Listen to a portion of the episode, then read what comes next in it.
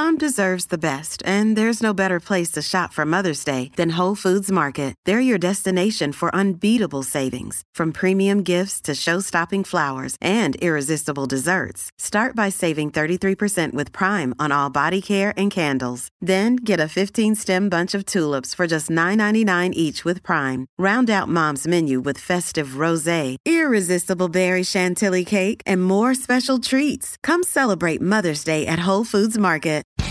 It's Living the Bream with host of Fox News at Night, Shannon Bream. All right, guys, as we roll into a new year, we have the perfect guest and this perfect book to talk about on Living the Bream this week. As we launch into 2021, we're all ready to leave behind 2020. I refuse to accept it when people say, well, how do we not know it's not going to be worse? I am claiming and naming that 2021 is going to be a much better reflection of the world. Things are going to get better. And here to talk with us today is Mark Batterson. He is the pastor of National Community Church here in the DC area. He is a New York Times bestselling author. He's got his 20th book out. I've started it. It's fantastic. And I think it's perfect for everything that we're going through right now. Mark, welcome to Living the Bream. Thanks, Shannon. Great to be with you. All right, the brand new book is Win the Day, 7 Daily Habits to Help You Stress Less and Accomplish More. And Mark, I got to tell you, when I saw all of the promotional stuff coming out for the book and I read the title, I'm like, that is for me. I don't know who that's not for, because who doesn't want less stress and to actually work better, work smarter, get more accomplished in our day and our lives? Tell me what inspired the book and the overall theme. Well, the irony is that I wrote the book long before this COVID crisis. So I didn't know that we would be going into a new year. And Shannon, everybody right now, I think is ready to hit that reset button. And ironically, the theme of the book really is yesterday is history, tomorrow is mystery, win the day. And so, you know, that sounds a little self-help, but it's interesting how this theme is woven throughout some ancient wisdom. Things like give us this day our daily bread, take up your cross daily, this idea of this is the day that the Lord has made. His mercies are new every morning. It's this idea of living in day-tight compartments. And we get so overwhelmed by yesterday and tomorrow, especially in a year like this. So I think it's a timely reminder going into a new year. Yeah, I love the 24-hour chunks, because I think almost we can bite that off and say, I think so many of us, I need to live in the present. What can I handle today? What is it not worth worrying about what's coming tomorrow, or mistakes I've made in the past? How do I make peace with that and just live this day in front of me the best that I can with what I've got to work with and move on? I mean, I over the Christmas break took one of these online quizzes, because I read an article that then took me to this author's website, and it was all about resting and accomplishing things. Like, it's one thing to say, I'm going to get 7 to 8 hours of sleep a night, but there's so much more into your day of what really matters. If you are in alignment spiritually, physically, your relationships, mentally, where you're at. And I found so much of what I've read in your book so far was good at channeling those things so you are doing the best that you can. By the way, I did terrible on the quiz, so I got to finish your book and get better. It said that I'm being pulled in too many different directions at one time, but that's everybody right now, I think. I think it is. And, you know, the fact that 1/3 of Americans are experiencing anxiety or depression is evidence that all of us need a little extra help right now. And I think it does come down to daily habits. So, Shannon, I'm a big believer in goal setting. And, you know, you won't accomplish 100% of the goals you don't set. And so I have a list of life goals, 100 life goals. But what I've learned is you've got to take those life goals and you have to reverse engineer them into daily habits. We focus on outcomes instead of inputs, and then we get frustrated. So in a sense, the new year is this opportunity to go back to basics. And while we're on the subject, I bet a few of your listeners right now are working on those New Year's resolutions. And I don't want to make light of the significance of that. But the reality is 75% of New Year's resolutions will fail within the first month. And we have a tendency to you know, set these long-term goals, but then we flame out pretty fast because we get a little bit too overwhelmed by the size or scope. And so I think it's really important to kind of break it down into these daily habits. Yeah. And I find that people are in two camps. They either love the New Year's resolution thing or they hate it and think it's stupid and a waste of their time and they don't want to do it. We're split on that in my house. I love the idea of a fresh new year, a fresh new start. And I think a lot of people will after the year we're just living through in 2020. So I like that. And I like the idea of setting goals and being very intentional about the things that you want to do and where you want to invest your time, your emotions, your treasure, all those things. I got to say that some of these chapter titles are hilarious. And I think it's good. They kind of jog your mind, like, what in the world is that about? I have to ask you about Eat the Frog. What does that mean? Yeah, it's an old Mark Twainism. He said, if you ever have to eat a live frog, do it first thing in the morning, because then you'll know that the hardest thing is behind you.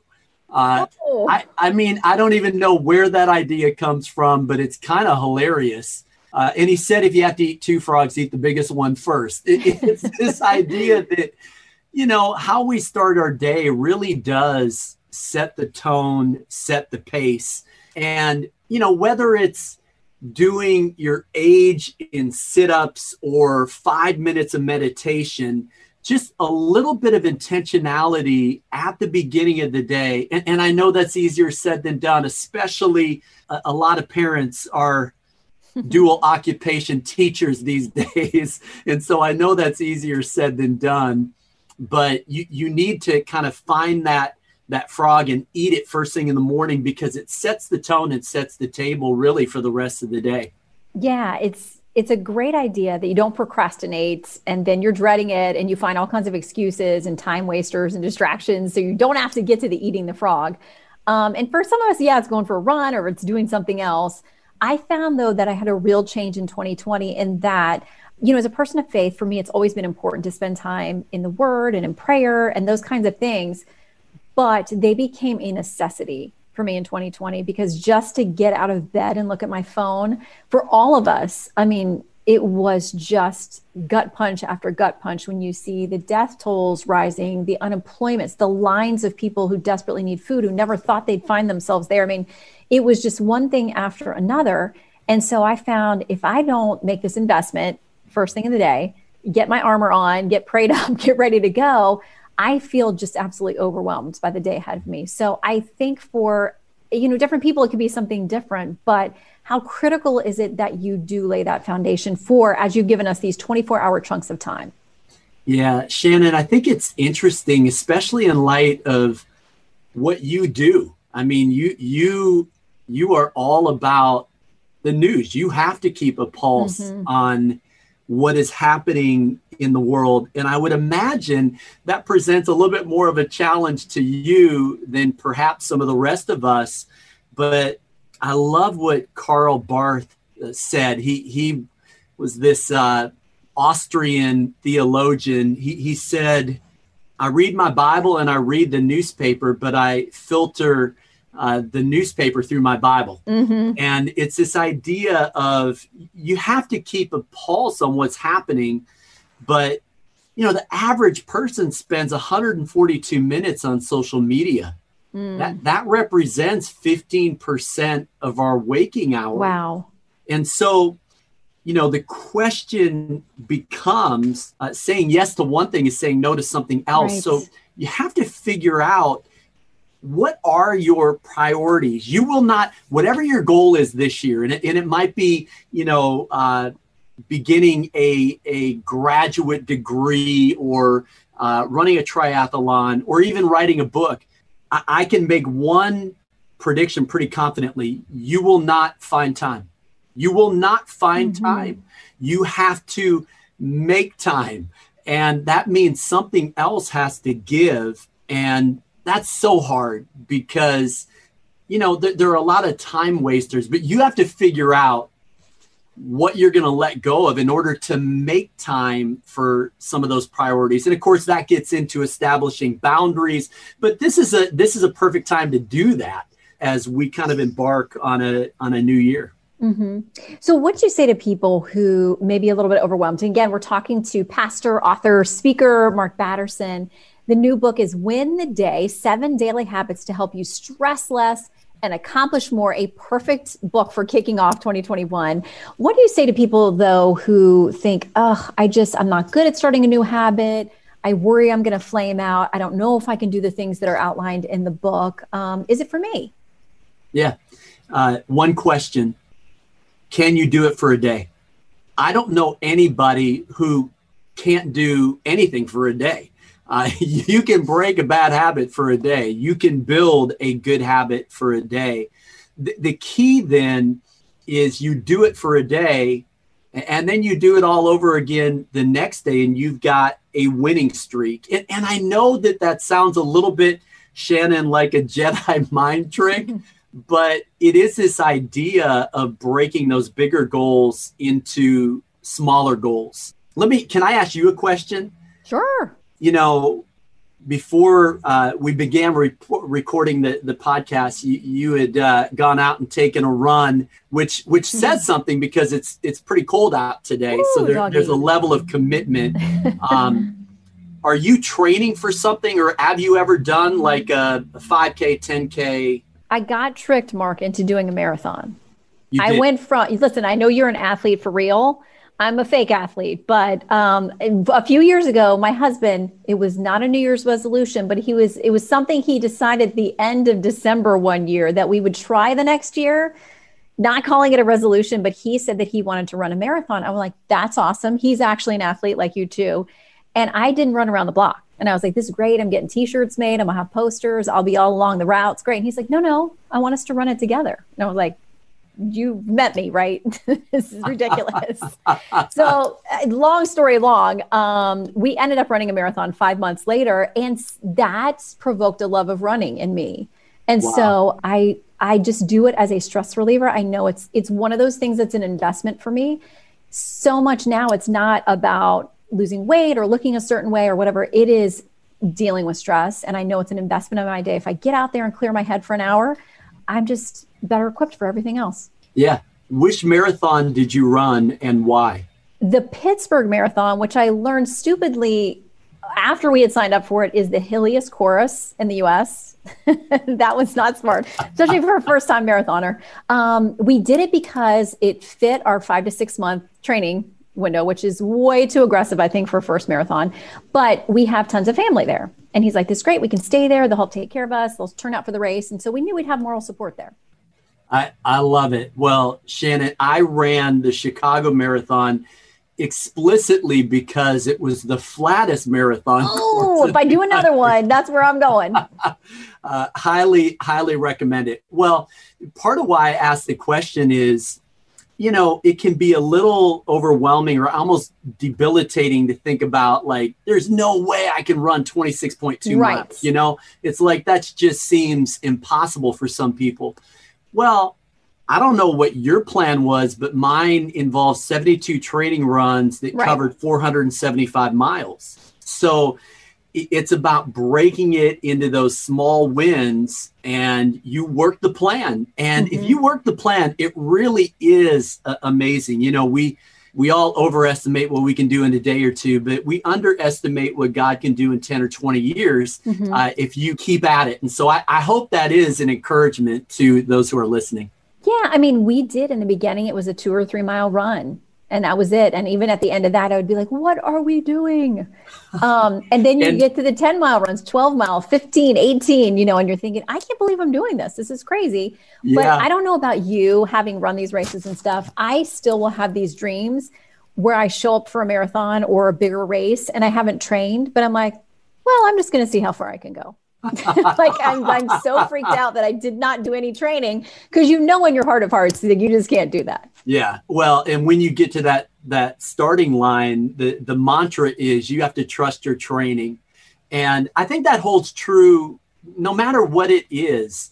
You know, there are things that well, here's how I would say it, Shannon. I think we tend to think of habits as external things that increase proficiency or productivity. And certainly that's a piece of the puzzle. But in my experience, the hardest habits to cultivate are the mental habits, the head habits, the thought habits. And you really kind of have to start at that place. And that, I guess, is habit number one, flip the script. You have to tell yourself the right story. And that sounds like just a pep talk, but listen, I mean, about 60,000 thoughts fire across these synapses every single day. One study says 80% of them are negative. Whoa. Well, there's our problem right there. We've got to start with course correcting that internal monologue or that self-talk so that we put ourselves in the right headspace. We'll have more Live in the Bream in a moment. It's only a kick, a jump, a block. It's only a serve. It's only a tackle, a run. It's only for the fans. After all, it's only pressure. You got this. Adidas. Again, the name of the book is Win the Day, 7 Daily Habits to Help You Stress Less and Accomplish More by Mark Batterson, who is joining us on this week's Live in the Bream. Talk me through this too. You talk about wind the clock. Time is measured in minutes. Life is measured in moments. I feel like in this society and the current environment that most of us live in, that's a really important thing to kind of digest. Yeah. If you aren't careful, the days are long and the years are short. Mm-hmm. And time does, in fact, fly. I think the way that you wind the clock, and it's about imagining these unborn tomorrows. It's this incredible capacity to envision the future, which I think is a part of the image of God in us. You know, animals are instinctual, and so they have hoarding instincts when it starts getting cold, but they can't envision the kind of things that we envision.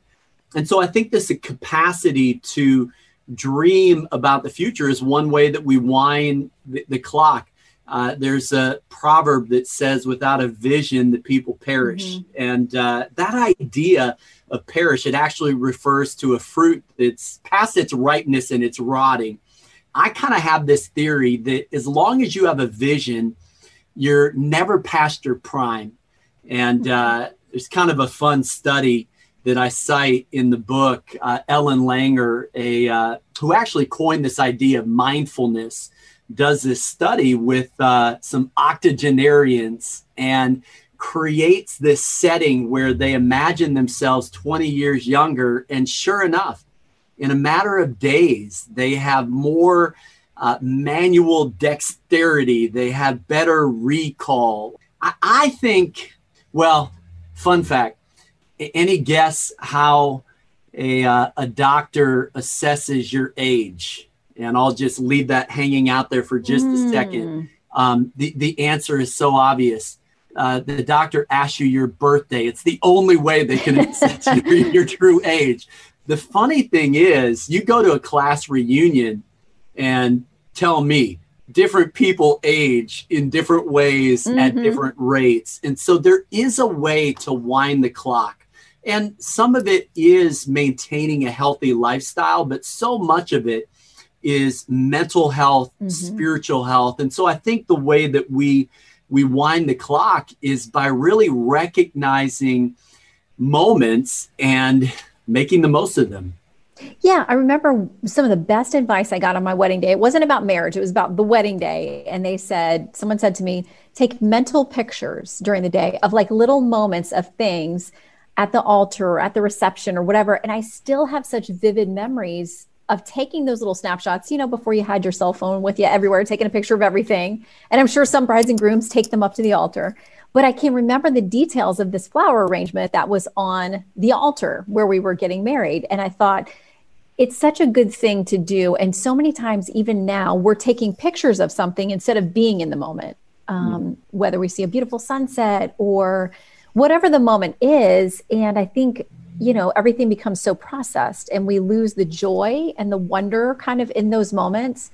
So I love that idea of treasuring those moments. And you mentioned the mental and we were talking about the marathon running thing. I've always told people, I think it was as tough mentally as it was physically. You really do have to tell yourself you're going to get things done and you're going to do things you don't think your body can do. And I think it's that way with trying to establish any good habits or take control of our thoughts. You mentioned the overwhelming amount that are negative. Just there's so many things that require our mental focus and our toughness. And there's just so many good practical things in this book that I think will help people, whatever it is that they want to do better in their life and get control of. Again, Win the Day, 7 daily habits to help you stress less and accomplish more. Mark Batterson is the author. This is number 20 for him. He is our guest today. He's also pastor of a church here in DC, which we enjoy attending when we can in person. And I know we're all looking forward to the day that we can be back at National Community Church and everyone at their houses of worship without fear, and just to celebrate and to worship together and to bear each other's burdens as we go into a new year. Mark, wish you all the best with the book. Any final words of wisdom that you hope people will pick up from it? Well, Shannon, thank you so much. And I'm excited about a new year. It's just an opportunity to hit that reset button and to, in a sense, reimagine our lives. We are creatures of habit, and that's a good thing. I think it's about 45% of our daily routines are automatic. And that saves us a lot of time and effort. But the challenge is sometimes you don't give the things that are second nature, you don't give them a second thought. And so I think the new year is an opportunity to deconstruct and reconstruct some of our daily habits in a way that we'll look back on next year. Maybe a little bit differently than this past year, but one way or the other. Shannon, just a happy new year to you, and certainly well wishes to everybody listening. Yeah. Happy New Year to you as well. Thanks for your time today. I think people will be so encouraged and challenged and helped by this book. Mark Batterson, our guest today on Living the Bream. Happy New Year, everybody. I'm Guy Benson. Join me weekdays at 3 p.m. Eastern as we break down the biggest stories of the day with some of the biggest newsmakers and guests. Listen live on the Fox News app or get the free podcast at GuyBensonShow.com.